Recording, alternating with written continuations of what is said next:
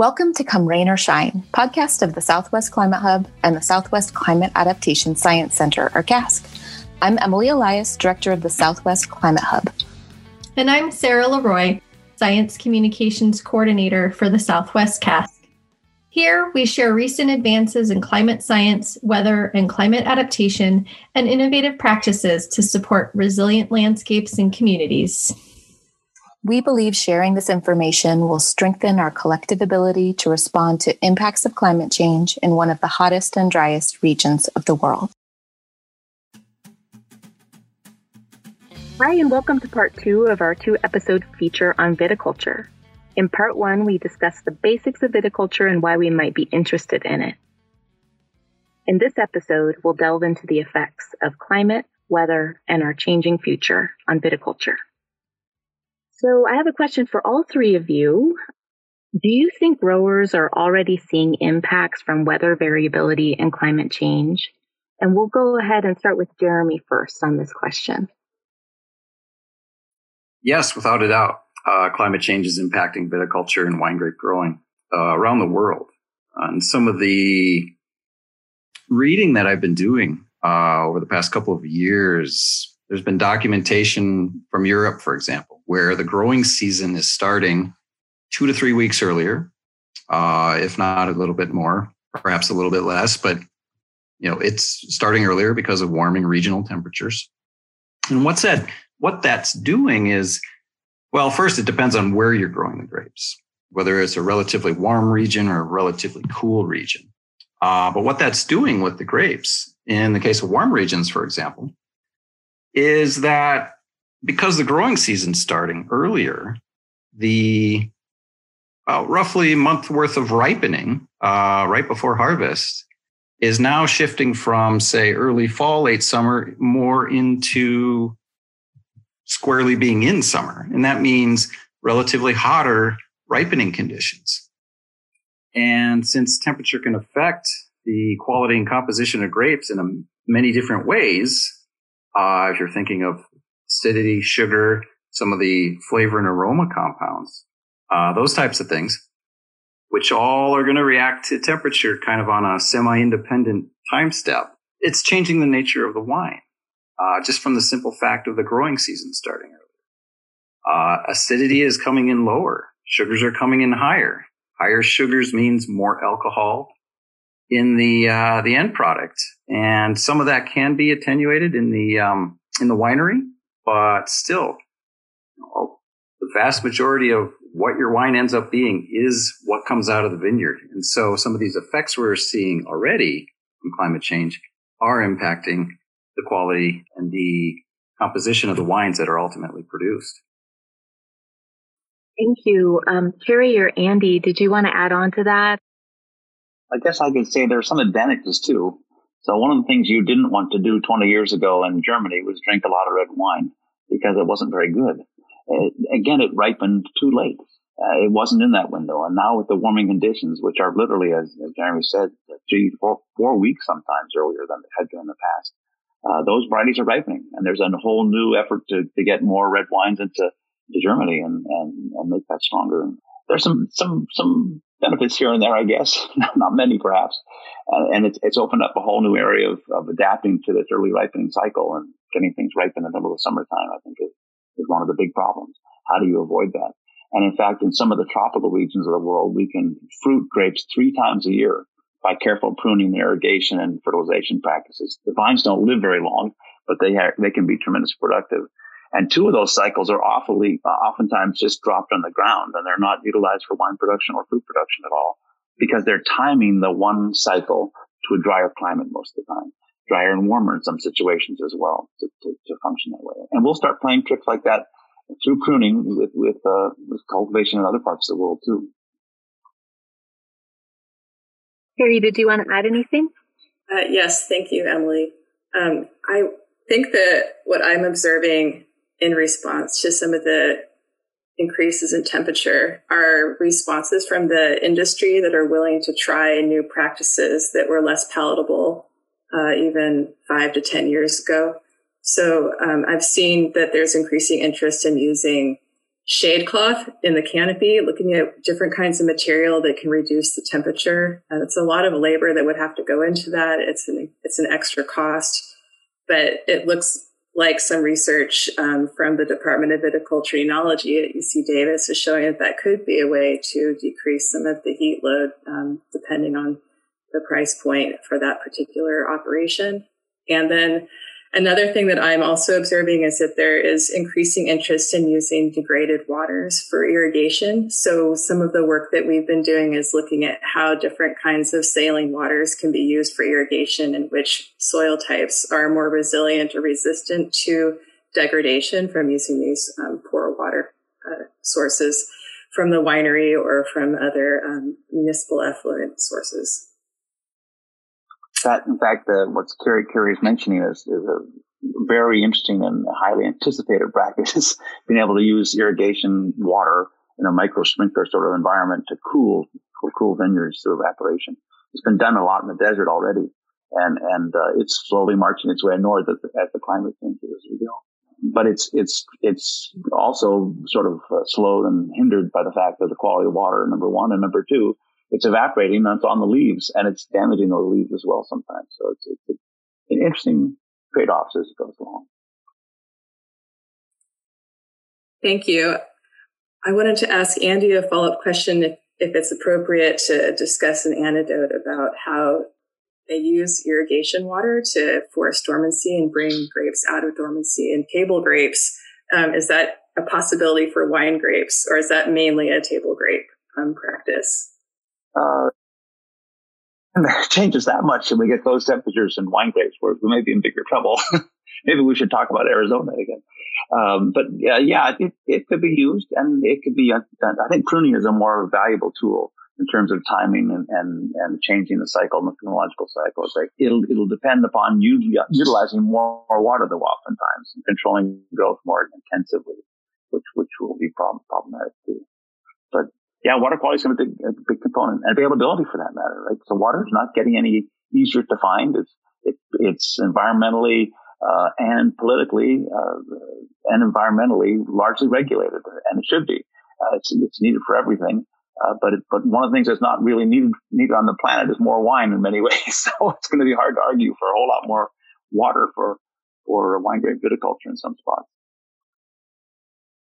That's a, a, perfect segue, Andy, to to talk about future climate change, right? Um, and so, you know, I guess the question is, what kinds of future impacts might growers expect to see from climate change? And you you touched on water availability, right? So more severe droughts, I imagine that's going to become a concern.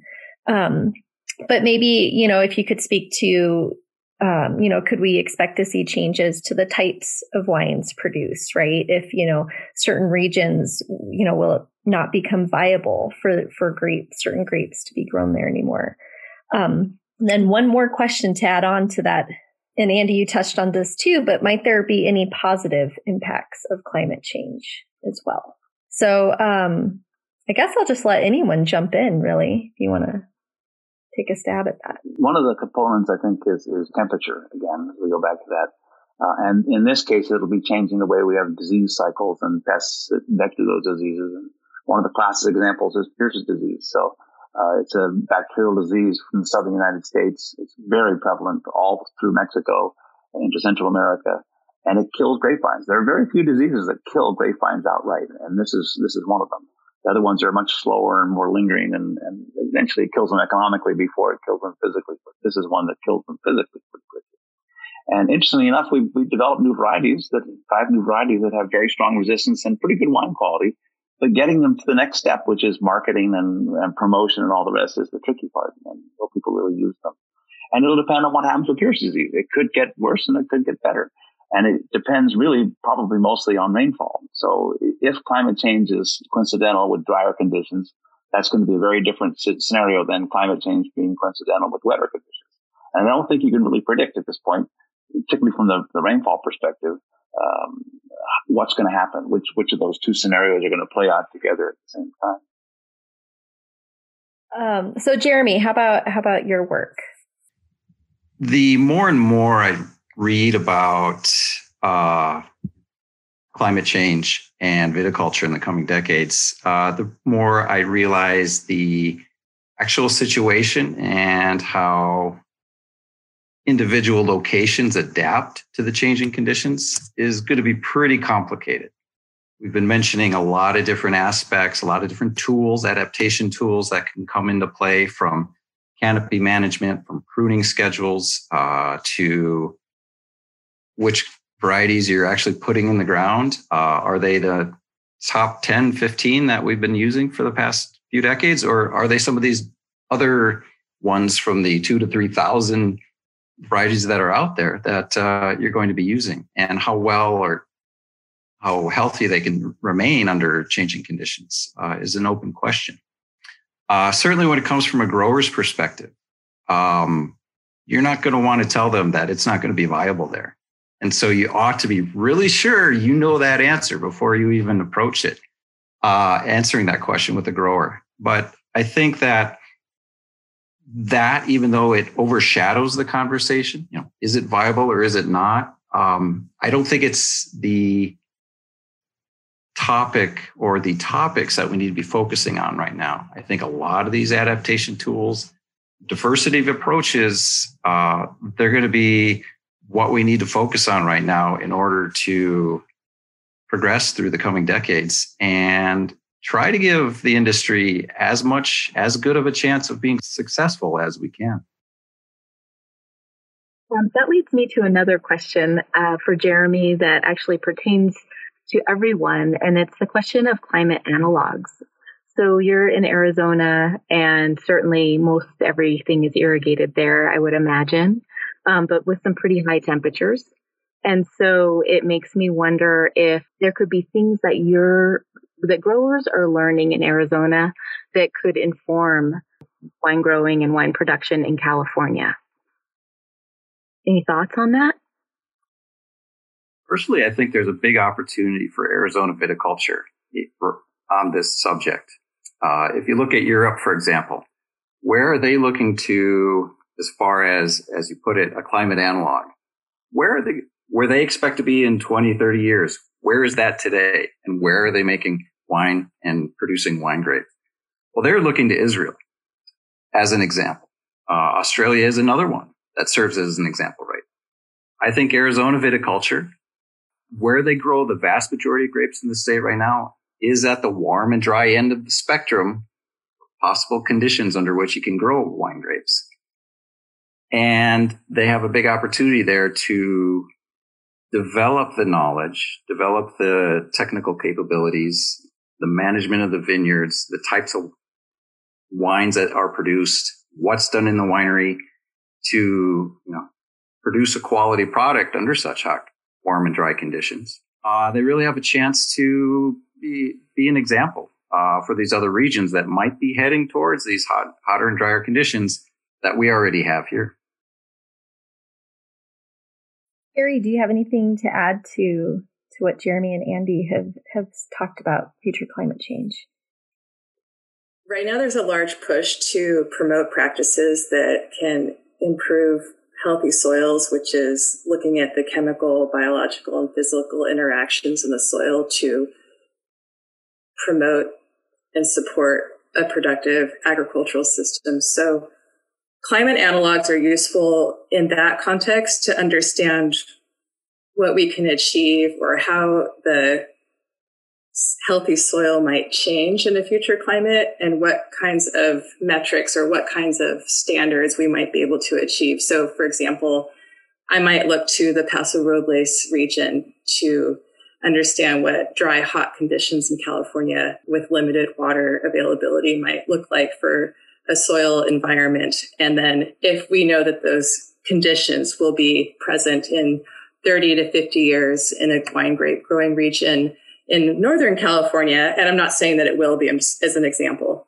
that we would be able to help growers know what a reasonable uh, standard would be um, in that vineyard in 30 to 50 years. So that's that's how I would use climate analogs um, if I if I were you know Thanks, Carrie. So, my next question here is for Jeremy. And um, Jeremy, you mentioned in part one that you and colleagues are working to make climate information more accessible to growers in order to better support their decisions that you know that they have to make, such as selecting sites and cultivars. Um, so, could you describe this project just a little bit more and maybe discuss ways that you're getting this climate information to the growers in Arizona? I think to date, the uh climate viticulture work I've been doing has really been made up of two parts. And, and one of them has been establishing relationships with the growers, uh, as well as with colleagues, uh, through some of the projects, uh, that I've been working on the past couple of years, funded through entities like the Climate Assessment for the Southwest. So when I got started in the climate viticulture work, I actually didn't know anybody in the industry, and I don't think anybody in the industry knew me either. Uh, so it was a bit of a slow start, and slowly but surely, I got it to a hold uh, through presenting at and attending state viticulture symposia. Um, and from there, I've taken it in a direction where we have been able to now do growing season and review workshops. I have a monthly climate viticulture newsletter that I send out to growers that have subscribed. I've also developed relationships enough with some of the growers to where I'm working with them individually. Data analysis in some way, shape, or form, where we're putting together some type of climate information. Sometimes it's in combination with data from their vineyard, phenological observations, for example, what dates when the growing season started, trying to answer the questions that they have as, as they go about the work in the vineyard from year to year. Uh, another big part of, of the project so far has been continually asking myself, you know, putting myself in a grower's shoes or winemaker's shoes and continually asking myself, how is this piece of climate information going to help me with what I'm doing in the vineyard? And so it's really required me to learn a lot about vine phenology, learn a lot about vine physiology, and even winemaking, fruit quality composition, uh, to see what matters and to see where aspects of weather and climate, like temperature, really plug into the growing season and some of the decisions that growers are making in the vineyard. And so, even though that's taken a lot of extra effort, I think by framing the climate information in that way, in the context of vine phenology or physiology or fruit composition, um, I'm able to get that information that much closer to how a grower or winemaker is actually thinking. And I think in terms of what I do, uh, that's a step in the right direction. Thanks, Jeremy. Harry, did you have something you'd like to add? I just would like to comment on Jeremy. That was a really nice description of how to um, engage with the industry. In my experience working with growers, um, is also trying to understand what's the entry point and what's the the point that matters. And so, when I began my career working in looking at the effects of vineyard floor management on nutrient cycling and improvements in soil organic matter and how you know what the microbes are doing, I actually really didn't talk too much about that I wanted to understand um, the entry point was how do these practices reduce erosion? How do they affect water management in the vineyard? And then all of the other effects on soil health were just a side benefit.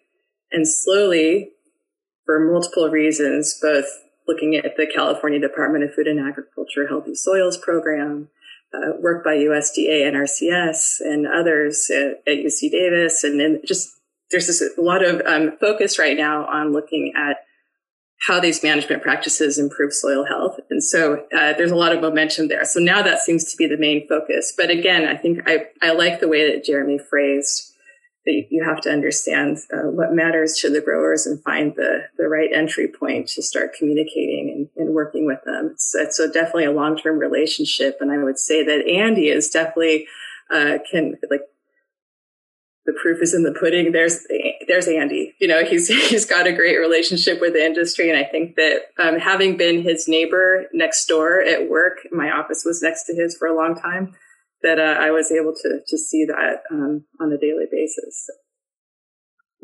Thanks, Carrie. And that leads um, right into my next question of Andy, which is really, I feel like you have a, a strong and deep knowledge of viticulture in California.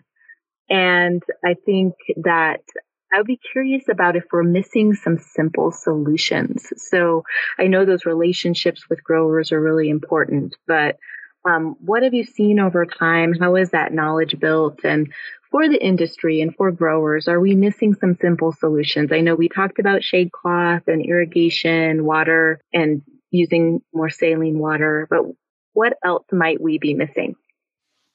So that's that's a, a, good question. Sort of sums it up, and it comes back to the idea of diversity again. And, and what we're missing is the varieties. We're missing utilizing things that's already adapted. And there were the first thing our department did that coming out of prohibition many years ago was evaluate hundreds of wine varieties for where they should grow best across the state. Was a massive work that was done by Amerine and, and Winkler and others. It was tr- just tremendous. And we've ignored it. so it really just said, which of these varieties will do best in which region? Why will they do best? And it was doing, basing that on phenological measurements and ripening and flowering dates, all the same sort of stuff. And we just shelved it essentially. And we've gone towards this path that, that's been largely directed by European marketing organizations that says that these 10, 15 varieties will be the best. and it's been sort of a, a countrywide decision there. And it's made viticulture and um, marketing of, of, viticultural products easier, but it hasn't really encouraged us to use the, the, diversity we have available. So I think that that's easy enough to solve and, and easily done. And I, I, tell my students frequently that, that viticulture is the most primitive form of horticulture that exists. We've made no advances in our plant material and we're happy about it. so it's, it's peculiar. And I think that climate change will really open the door to exploring this more effectively, thinking about is it smarter to breed new varieties, which of course is the right answer if you're a great breeder, uh, and, or is it smarter to utilize what exists and, and do a better job of characterizing how, how and why it exists where, where it is. So I think that's, to me, that's climate change is going to be exciting. Too bad I'm retiring. So it's, uh, it's one of those things that'll take another 10, 20 years to address from a breeding perspective, but it'll take at least that long to assess from a just variety uh, adaptation and relationship to soils and rootstocks. We didn't talk about rootstocks at all. They have a big role as well. Irrigation, all those things. I think the tools are already there and they're just waiting to be used, which is the, the exciting. It's not, it's not unfathomable that, that we, we can't approach and there, there can't be a solution to this. We're certainly going to be drinking wine still but it'll be different wine. And, and I think that'll be positive overall. It's A really positive, um, positive note to end on here, thinking about you know where where to go from here maybe how to expand the what we currently grow and consume um, and i wonder you mentioned we hadn't talked about rootstocks at all did, did you want to share a bit about that before we close um, so there's two perspectives for rootstocks one is controlling uh, biotic problem, pest problems, and, and disease problems. And we've been working on that. I've been working on that for more than 30 years. and we're, we're moving towards a few solutions. There's also that adapting to abiotic problems. Uh, and those would be mostly water availability and, and how do they tolerate drought.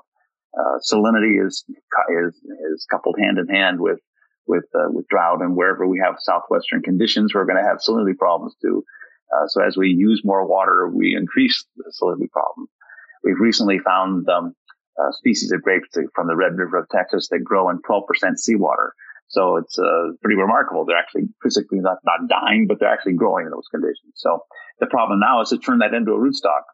Not only does it have to resist uh, saline conditions, it has to tolerate the pests and disease in those situations, and it has to grow well enough to be propagated and, and generate more, more material from a nursery's perspective. So it's, it's actually not, it's very complicated. Rootstocks at first blush seem to be the simpler solution, but as you dig into them, uh, there's so many different interactions that, that come into play that it's hard to keep them all in, in check sometimes. But it, it, it offers a good chance to address particularly the, the, drought and the salinity issues. I think are easily addressed through rootstocks over time.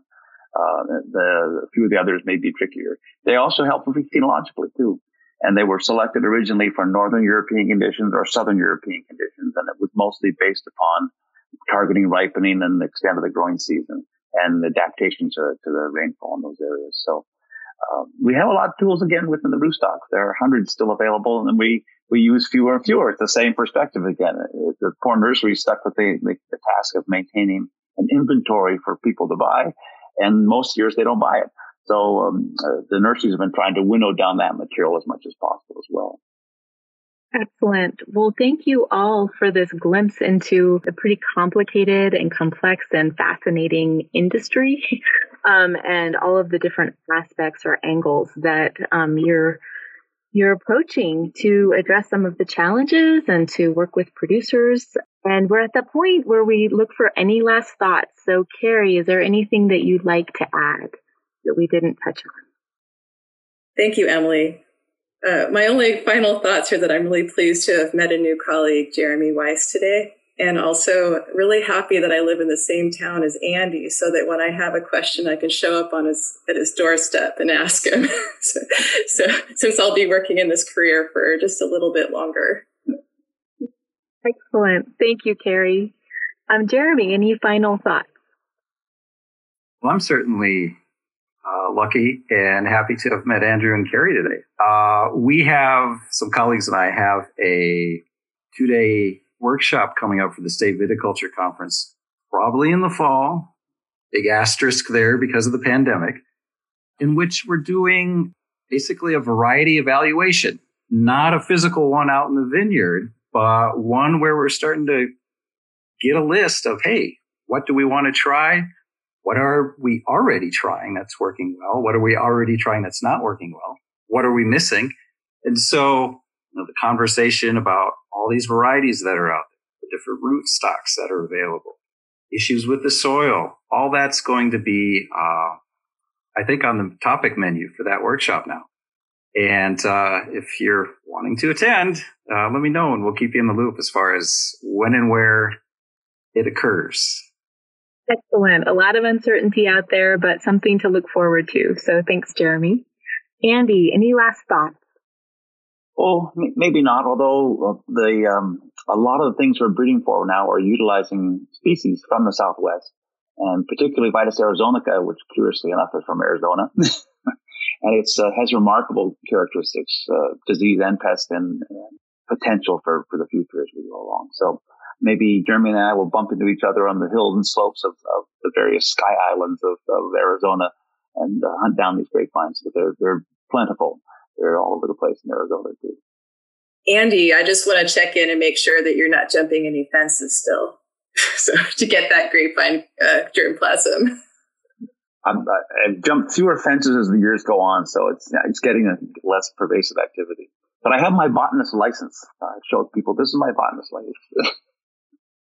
that might help in some situations, I suppose.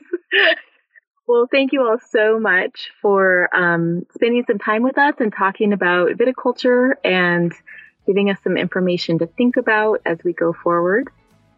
And this concludes our podcast. Thank you, everybody. Thanks. That was fun. Good conversation. Thanks for listening to Come Rain or Shine, podcast of the USDA Southwest Climate Hub and the DOI Southwest Climate Adaptation Science Center.